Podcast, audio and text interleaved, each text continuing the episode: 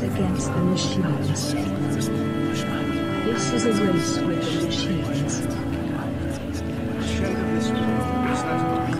From quantum physics to poetry, from neuroscience to geography, from philosophy to immersive realities, Building 21 is a space where one can explore, play with, manipulate, bend, break, and probe the multifaceted dimensions of ideas, knowledge, and thinking.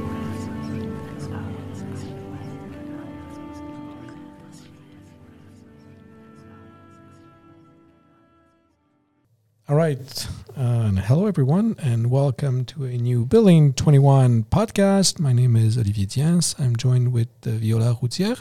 Hello.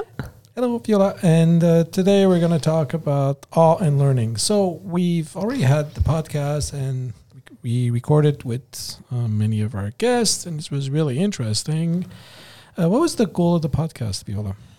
The the goal of the podcast was to kind of understand what parts of learning need awe or how awe and learning play into each other.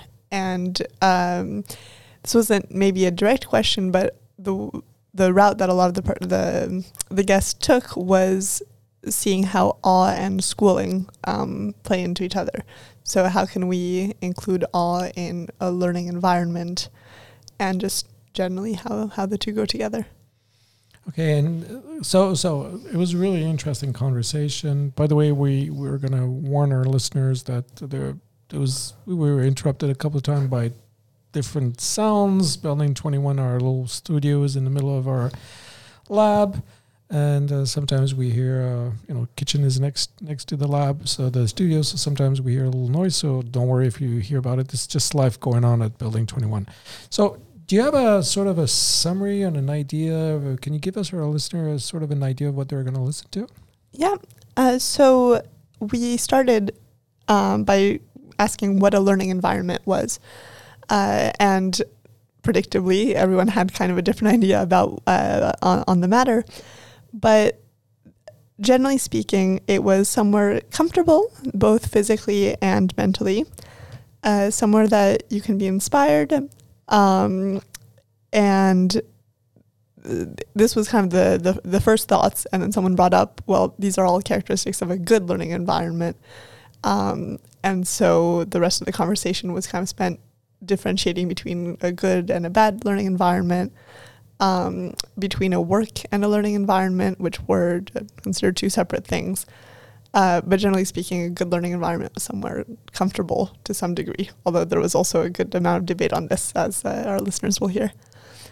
And uh, and then we, we, we talked about comfort uh, and, and how much discomfort is needed to get a good idea, um, how much comfort or safety is needed to be in a good enough mindset to be able to think of anything, the balance between the two I found very interestingly how awe and comfort are related. Whether when you have a sense of awe, you are really comfortable, or whether when you have a feeling of awe, it's just so overwhelming that it's not it's not a secure feeling. It can be a good feeling, but not necessarily a secure one and uh, and then that also led um, to a discussion of what we want in or what we uh, a, a, number of students and uh, just all, all our guests kind of wanted was smaller classes and generally just more interactions between people. So um, not the huge introductory introductory classes that we tend to have um, not a disconnect between the students and the professors but just more a sense of community and and again the, the, the idea of comfort kept coming back and I think the idea was you want to be able to feel uh, connected and comfortable with everyone and everything around you to at least some extent uh, in order in order to really be able to think in a in a productive and a, and a pleasant way.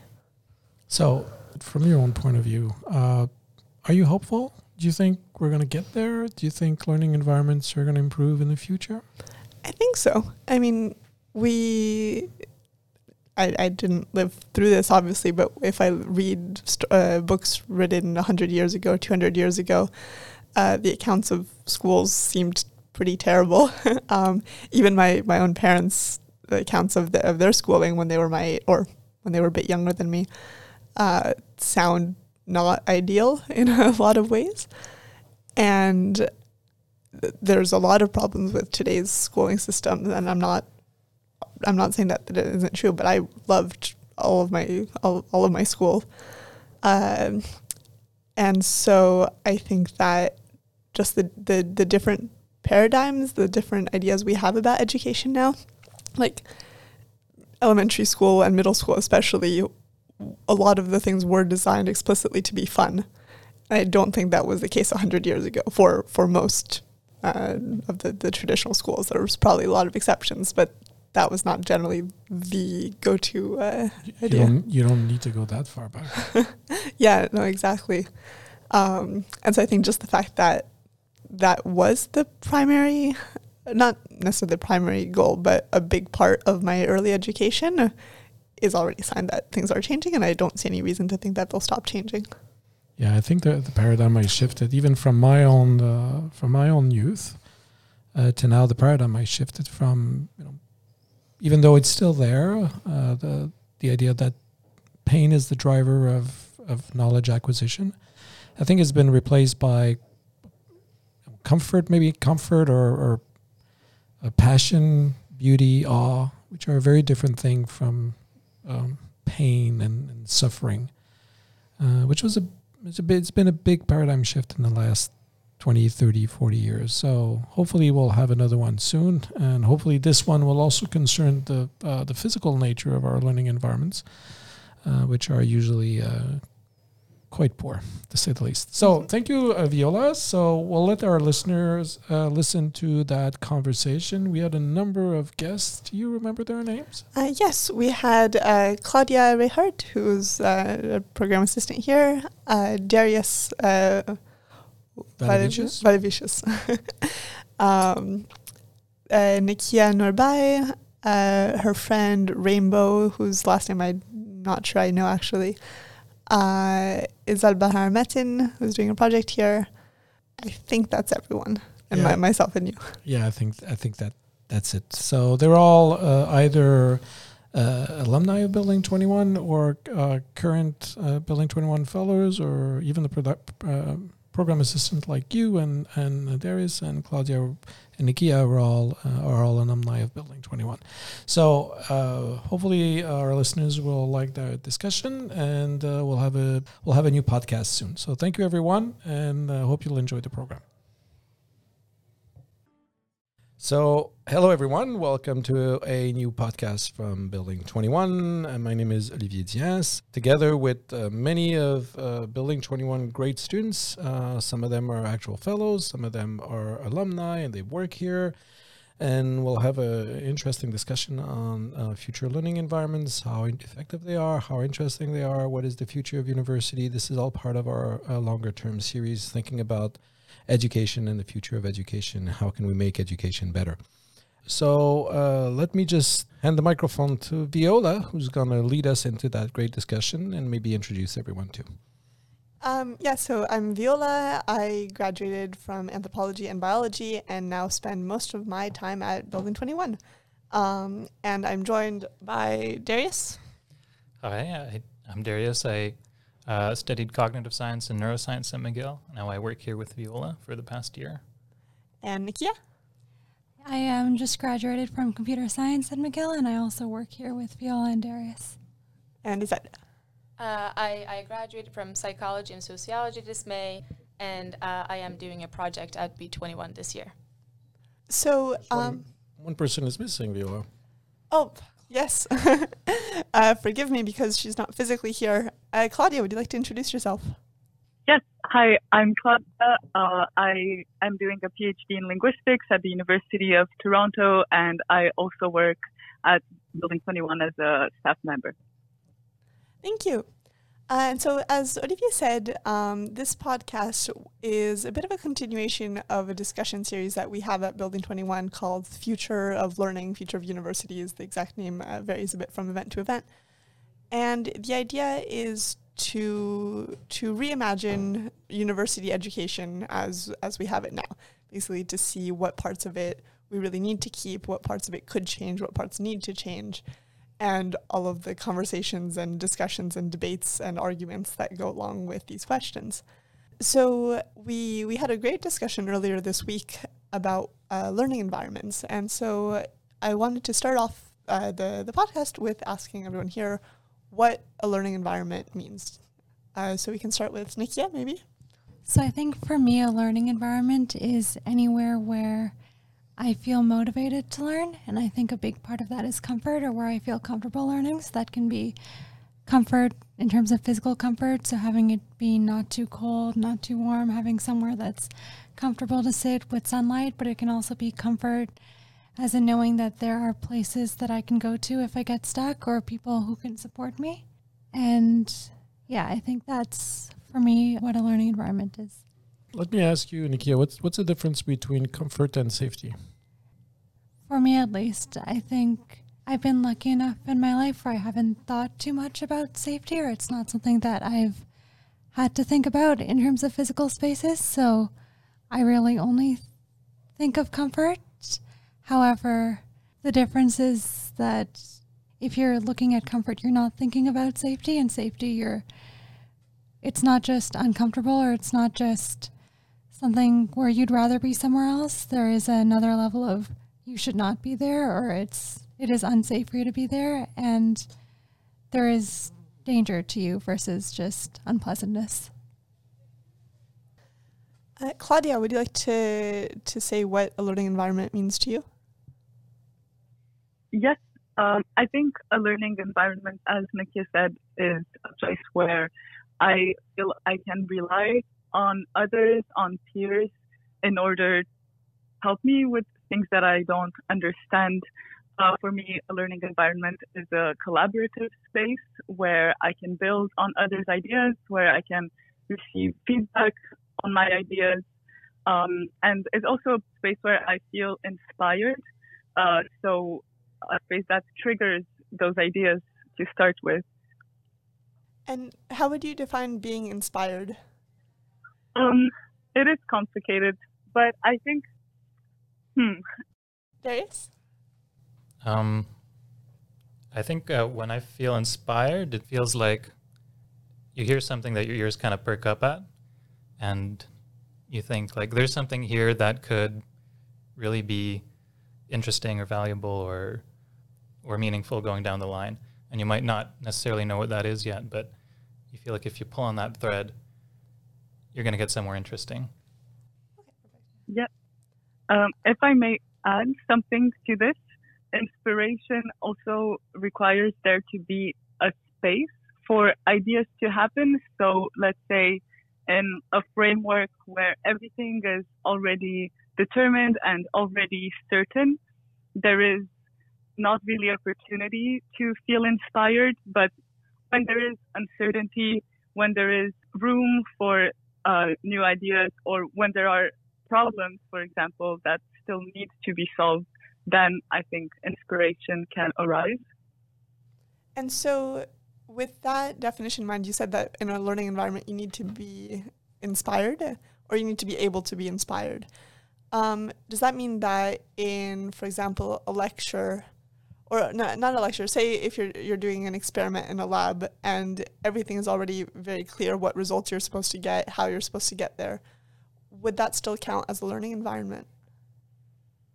That's a good question. I think according to our definition, no, it could count as a working environment where you have a certain task and you need to get it done.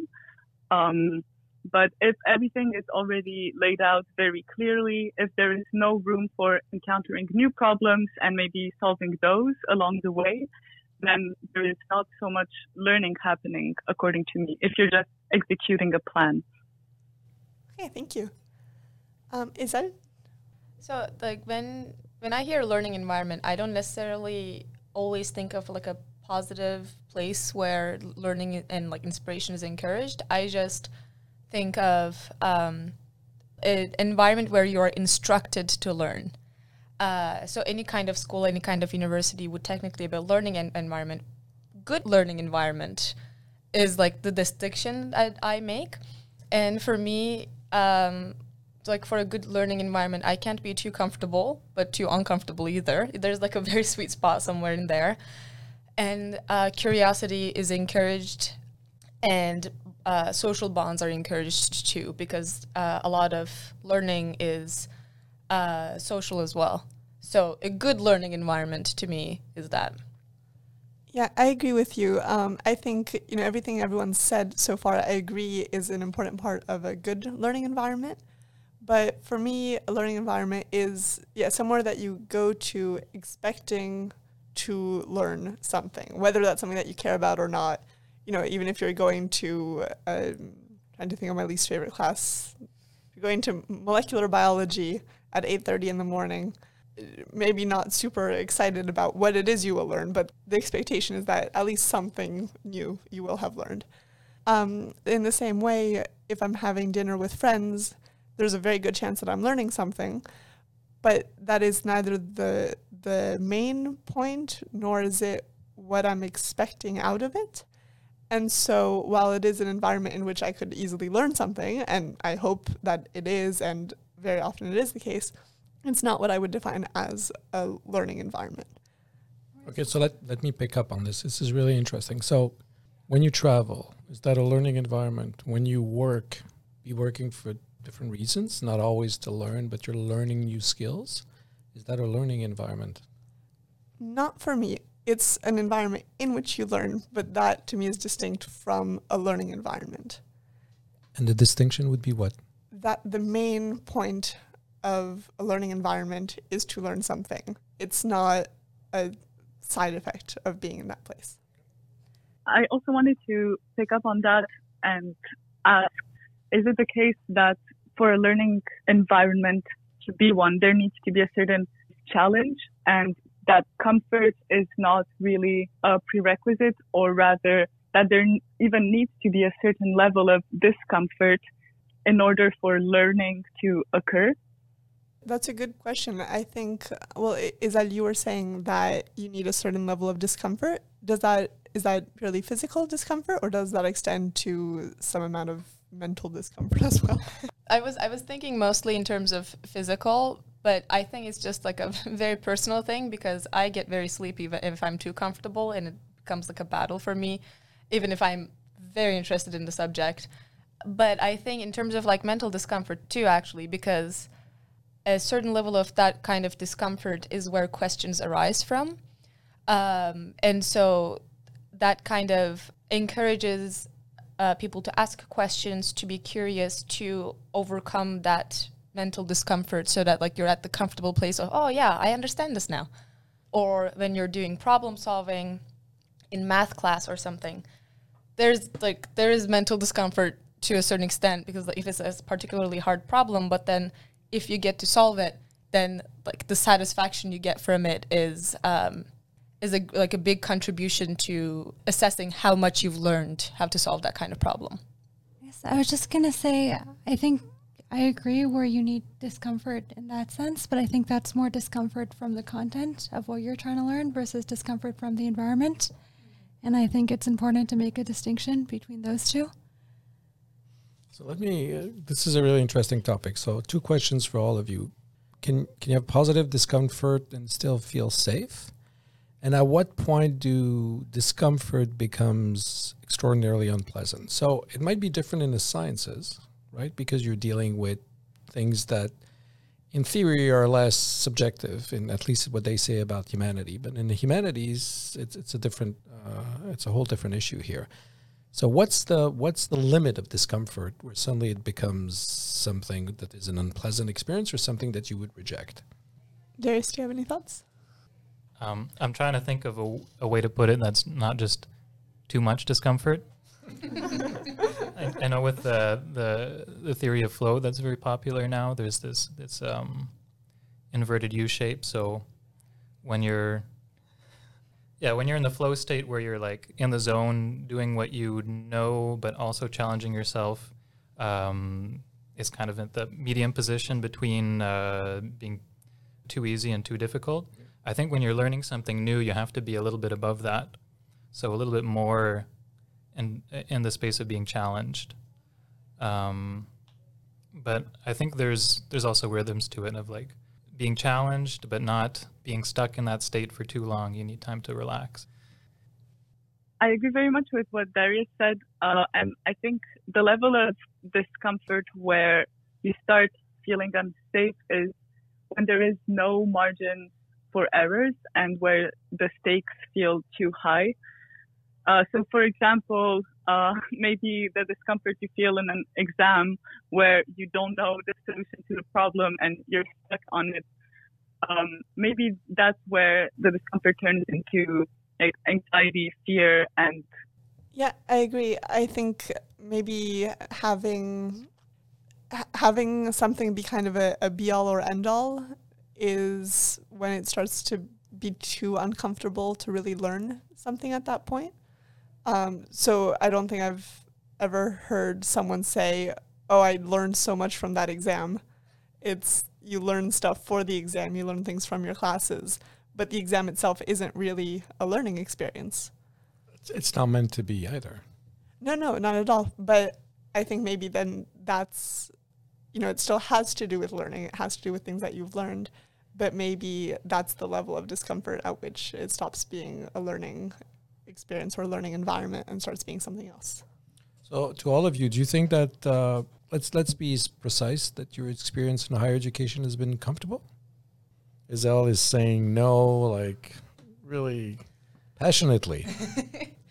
no, it's because um, at least if I had to compare, so I did two degrees psychology and sociology, and psychology at McGill is a lot bigger department than sociology, and so all almost all of my psychology classes were huge. Um, all intro psychology classes are like that, but even like the higher level psychology courses, there's at least 100 people. And I think you kind of get subsumed by the masses of students at that point. Um, and uh, there is usually less time for questions. Um, and so it's, it's a bit less of like a problem solving or challenges. It's more like information is thrown at you or is that like on the screen and it is completely up to you uh, to, you know, pay attention or just um, learn by yourself. I've had a lot of like very engaging instructors for psychology that is not like that, but in terms of like a learning environment, uh, being part of that like a huge crowd, which affects um, how a lecturer gives lectures, th- what the content is, and how you also um, interact with your peers, whether to study or to like form social bonds. It's been overall suboptimal compared to my sociology courses, which were very, very much smaller and felt more like an environment that uh, welcomed questions and curiosity and discussions rather than psychology. Psychology, you don't really have discussions most of the time. I think for me, this may be very specific to my degree and, and the reasons why I went into my degree. I think it was challenging, but in a good way, where part of the reason I picked computer science was because I discovered that I really like math, but I was kind of too scared to go into math because I thought it would be too hard. So I was like, okay, computer science, I have enough math where I can still feel challenged.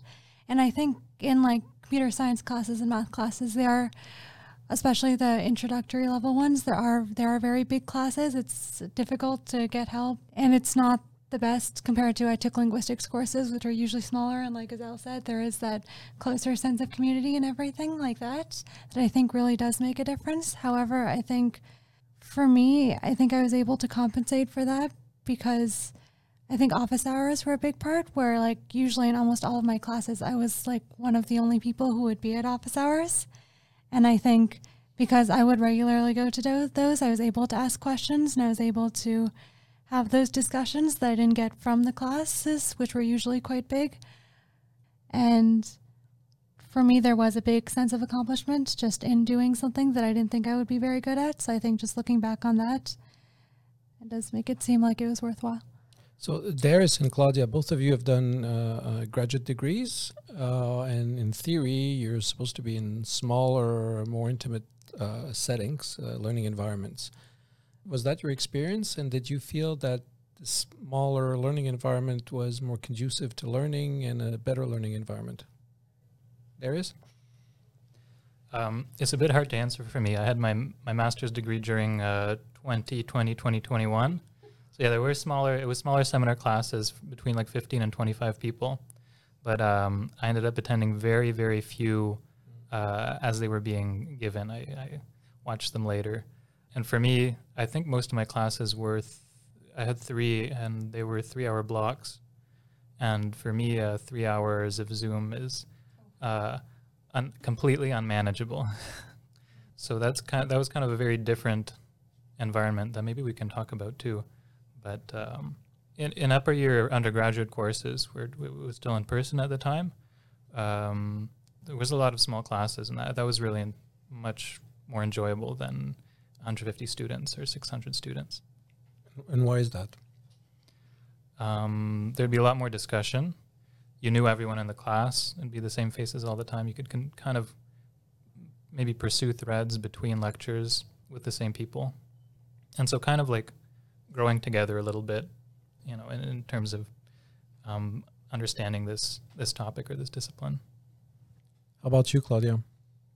Yeah, I had a similar experience uh, to Darius during my master's. It was also during the pandemic, so that was different. Uh, I think learning in person is much easier and perhaps because you can build a trust relationship and i feel like that is crucial to learning uh, having an environment where you're not afraid of judgment where you can make mistakes um, and now starting my phd and finally being able to have classes in person uh, and smaller classes as well I find is a very different experience. Uh, there is much more incentive to participate, to ask questions, uh, as I said, without fear of being judged, because most of the times you get to know the people in your classes. And yeah, in, in that sense, it's very different. I would say one of the challenges for me, since uh, that's what we were talking about before, uh, with respect to academia in general, is having these fixed uh, frameworks where you cannot really do things in your own time because you have deadlines. And yeah, I, I, I don't know how conducive to learning that is. It probably helps at the same time to have a little push in the back. But um, yeah, I don't know what you guys think about deadlines in learning environments. I think this goes back a bit to the question of discomfort, where, as you were saying, deadlines are useful because if I think about projects that like weren't for school, just were things that I wanted to do for myself, but I didn't have a deadline for them. There's a lot of projects that I, either I started or I've been thinking about for years and never actually got around to doing any of them. So there is definitely something I think for a lot of people having a deadline is very important to at least push you to do something. Or the same way, you know, if you have a, a final paper due at the end of the semester, a lot of profs will have some deadlines throughout the semester for a first draft, for a second draft, for a proposal. And those are often very useful because otherwise, speaking for myself, but I think for a lot of other students, you would end up writing the paper in the last week of classes where you've had three months to work on it. At the same time, when it's either too many deadlines or it's a deadline that's too soon, or when you have just you know a deadline for five classes that happen to fall around the same time the way midterms are often set up uh, the way final exams are often set up um, that's your uh, friend Nikia. Yeah. um, we might have another guest joining us in a moment um, so I, I think the problem with deadlines is when there's too many of them or they're they're too stressful for some reason and I w- my my idea was maybe if we had some kind of a little bit more of a floating deadline, like it's due anytime during this week, uh, that might work better. But to quote an old professor of mine, uh, work fills up the time that it's given.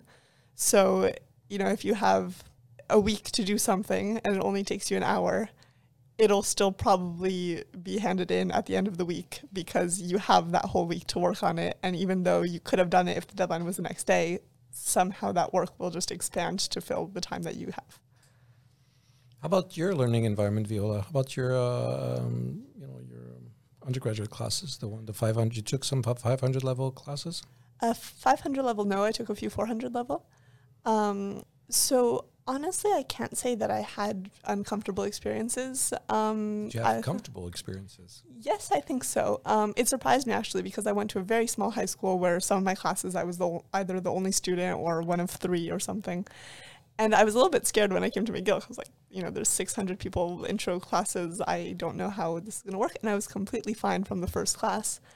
Um, I think for me it was because I was fine asking questions in the middle of a of a large lecture, um, and I was happy to go to office hours and things. So uh, a lot of what might have made it uncomfortable weren't wasn't a problem. And then yeah, with some of my smaller classes, it was a very comfortable experience. Either I had a lot of friends in the class, or the prof uh, was um, very nice, or you know, it, it was a discussion based class. Um, it was just very easy to learn in those environments. But honestly, even the big lectures with the PowerPoints and the prof at like the bottom of three flights of stairs was fine with me as well. Okay, so thanks. We we have a guest uh, who just came in with a. I I think she's surprised that she's going to participate. No one told her that she'd be part of the podcast. Why don't you take the seat and introduce yourself? Okay. Hello. Um, hi. I'm Rainbow, and I just walked into this. Yeah. So uh, to give you a little bit of context, first of all, welcome. Yeah. Um, then uh, we're talking about learning environments and what makes them comfortable or not, and how much discomfort is good versus counterproductive for learning. And Rainbow, what, what is your background? Yeah. So I'm a student. I guess I'm taking a year off. Um, I actually just came back from England. I was doing a study abroad there, and um, I've actually gone to four universities now. I started at Carleton University as an undeclared student, and then I went to Ryerson as a social work student. And now I'm at York as a theater student. So I've switched up a lot. And then, yeah, I just spent um, a semester at Leeds University as a theater student as well. Um, yeah, and now I'm kind of taking a break, having some breathing room before I finish my degree, or I don't know, we'll see. And if it's not too personal a question, uh, what made you change so so many times? Was there a particular reason, or Yeah, well, straight out of high school, I had no idea what I wanted to do. I knew a lot of what I didn't want to do. Um, so I cut off a lot of things. And then that left me with like a little handful. It was either the arts or like something to do with people and helping people. So I thought, okay, I'll do maybe social work. So I spent my first year at Carleton taking all the social work classes and I liked them. So I was like, okay, you know what? I'll do this.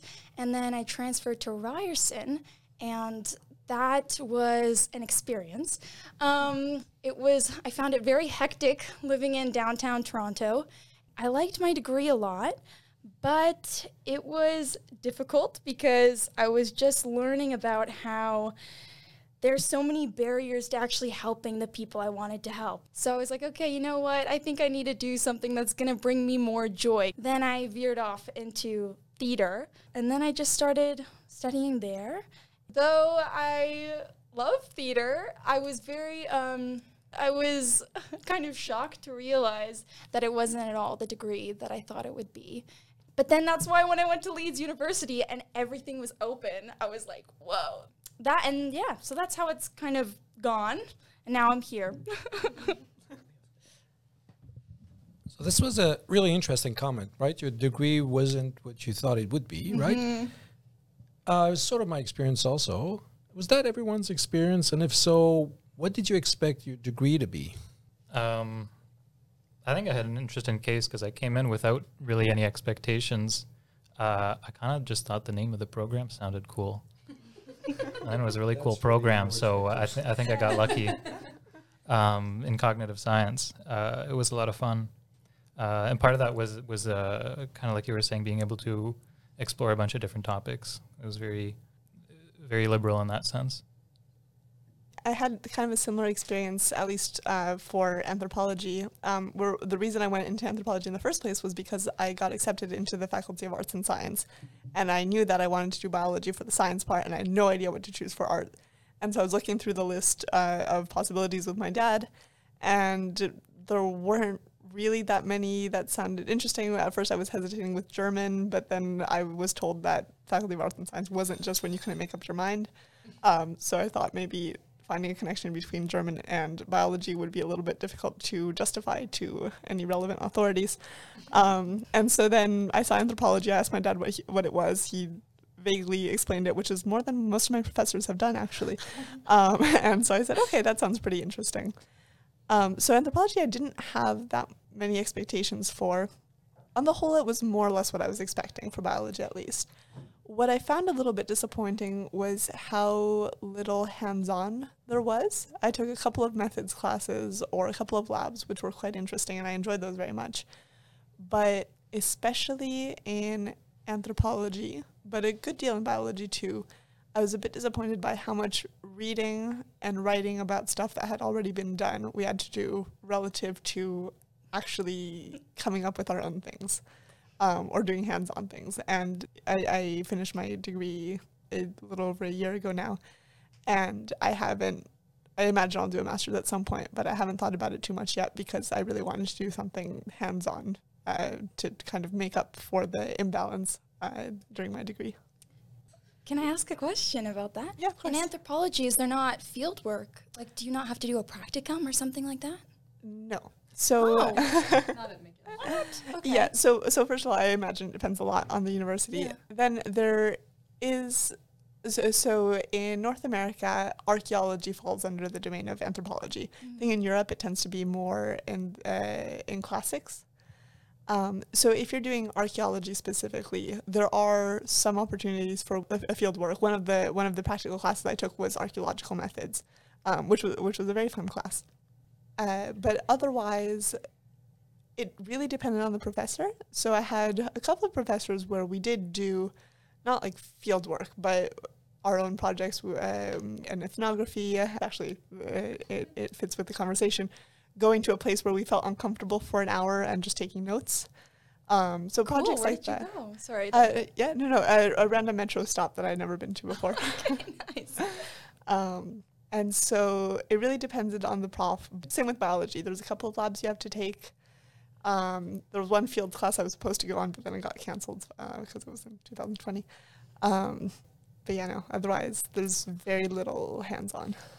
So I feel in terms of discomfort in, in, in your studies, there are times when it's more uncomfortable. There are times even if your degree is, is nice overall, it's very uncomfortable. And like I guess what can get you through that is like your reason for coming to study in the first place, like your reason for being in this learning environment. Um, so do you all feel like you had or have a clear reason and did that help uh, in the times when it was like too much discomfort? Well, I um, I, I that applies mostly to like mo- most of my psychology classes because to answer like both questions at the same same time, I got into McGill with a psychology major and a minor in sociology and anthropology. Anthropology got left behind pretty quickly because I realized I didn't understand a thing, uh, and sentences didn't make sense. Um, and then um, I was I was disappointed with psychology because uh, of how much it was focused on the neuroscience aspect of it and not like the the mind, social or personality based side of it. And uh, I was able to you know personalize it to an extent, but all the required like required courses, four out of five of them are neuroscience based. Um, and then I kind of got roped into doing an honors in sociology. I took this one class and I really liked it, and I was at my professor's office hours every week, and he was like, "Maybe you should, like, you keep asking questions. Why don't you research them yourself? Go into uh, um, go into honors." Um, but you know, like in terms of discomfort, it was always like the psychology classes that I was like, why do I have to learn any of this? For me, that was the main discomfort uh, that was presented because I knew that I had I was gonna have nothing to do with neuroscience in the future. I'm not like it's not to say that neuroscience or like cognitive science, obviously, they're very important aspects of psychology, but that's not. I know for a fact that I am not going to go into that field and so I was kind of put off by the fact that I had to learn so much of it. I had to learn how the eye works four different times. And you know what? I still don't know because I only passed the class. I only, like, I just wanted to be done with it. Um, so, like, that was my main discomfort. And just like, as long as, like, I passed through it, I just need to do it. And I, like, as someone who has a history of being an academic perfectionist, it was hard just, like, aiming just to pass and not to be the best in class. Um, but yeah, once I got done with like any of those courses, the courses that I took for myself, like human sexuality and its problems, human motivation, interpersonality, those were all like fantastic classes. Despite the the class size, despite I had to take one on Zoom, and um, and the instructors are fantastic as well. I guess for me, I think in a way the reason was part of the discomfort because for the most part, I was, like I said before, kind of taking it just because I kind of wanted to see if I could do it, honestly, and like for the challenge, but I didn't really know why in the long term. And I think that was really difficult for me because I was kind of like, I'm just doing this, but why am I doing this? Because it's a lot of time, it's a lot of money, it's a lot of effort. And I think, especially in computer science, there's so many people who knew exactly what they wanted to do afterwards. They're like, I want this job, I want to be a software engineer, I want to do that. And I think not having that reason why was what caused me the discomfort throughout the degree, more so than the degree itself. It's interesting because I had a similar experience where I came in to McGill knowing what I wanted to do. I wanted to be a zoologist. And then by like the end of my second year, I decided that I didn't want to be a zoologist. And I still haven't really figured out what I want to be. but I, I had, so like in that regard, I, I didn't really know what I wanted to do. And I agree, especially in biology, especially in anthropology, but I think in a lot of fields, almost everyone at McGill was going to go do a PhD, was going to go do their thesis on something. And I was like, I don't, I don't want to do that. Um, so I didn't really know what to do, but that was never part of the discomfort if anything, I just kind of accepted that, yeah, I don't know right now, but the classes I'm taking are interesting. So probably they'll be useful at some point in my life. And in the meantime, I'm enjoying it. So somehow not having uh, like the motivation uh, behind it didn't affect the discomfort too much.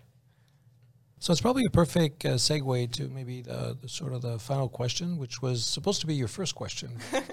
yes, um, actually, I, I was was thinking about how to transition to it, and I think I think I figured it out. So we talked a lot about how discomfort can play into learning, and I was wondering when we think about the idea of awe. So you know, something being so amazing, something so striking that you you can't think of it. Can you feel that when you're not comfortable. And so I guess part one of the question is that. And then part two is is it then possible to have that kind of experience in a learning environment, however we define that at the beginning? Um, and how, how do we get there? Claudia? Yeah, that's a very good question. I can think both of moments where I felt comfortable and felt awe, and moments where I felt less comfortable and felt awe too. Um, for the second category, I would say when I was in China teaching English illegally to young three year olds, uh, I felt a lot of discomfort. Uh, and yet, in some of those moments of like profound alienation and um, feeling like I didn't belong at all where I was, uh, all could arise from, I don't know, looking up at the tall buildings or noticing something beautiful in the midst of the discomfort. And then, of course, there's also moments where, I don't know, you are outside nature, there's no threat, nothing to be afraid of, and you are struck by something beautiful like the sky or a hill. And I don't know, but I feel like moments of uh, are not inherently comfortable either. And maybe when you transition from being in a beautiful outdoor space to feeling awe, there is a slight discomfort that is uh, taking place, but it's not very difficult to experience it in the sense that it's it's not unbearable. It's almost pleasant. Um, but uh, maybe it has to do with the wonder, the uncertainty, uh, the feeling of being small or powerless in a sense. I don't know. Uh, it would be interesting to hear what you guys think about this. Yeah, uh, I think for me, awe in a learning environment does not come from the physical space because especially if I'm, if I'm like so engrossed in the in the the class or like the subject that I'm learning or it's just like the my surroundings don't matter usually um unless I don't know I have to do it like on a pile of nails maybe that might hinder that um I think the in terms of discomfort, there's that like the men- mental discomfort. Um, you kind of have to work to get that sense of awe. Like I, I remember like my statistics classes, which I unfortunately never got that sense of awe because I didn't really understand what I was doing. But in high school, for example, when learning how to like solve a math problem, like struggling so much, and then it just like clicks and it makes sense and you're like oh my god that's how it works and it is so satisfying and it's so cool and you want to keep having it but you have to work towards it. Um, it also you know um, i think you also need to have a like certain interest in that subject because then you have also less motivation to work towards it. Um, if it's not an interesting subject then even if something clicks i'm like okay good for you, I guess. and uh, but then, especially if I'm very interested in a subject, and I learn something like new, or like I ask a question, and like I am much more likely to have that sense of awe, and it's just like a it instigates more questions because then you want to know more about it or like it inspires you about something else that is kind of connected or even completely like tangential to it and it just keeps going. It's like an avalanche of awe, like as long as it um, perpetuates that curiosity. Uh, and a lot of that depends on the instructor. Um, yeah, like inaccessible instructors are like even if you you are very interested in the subject, even if something like clicks, if the instructor does not nurture that kind of environment, then like your sense of awe is like, oh, instead of oh my god. I think for me, I very much agree with what Isel said and what Claudia said, but I think, at least personally, I don't relate awe directly to discomfort or comfort. For me, it's more about expectation.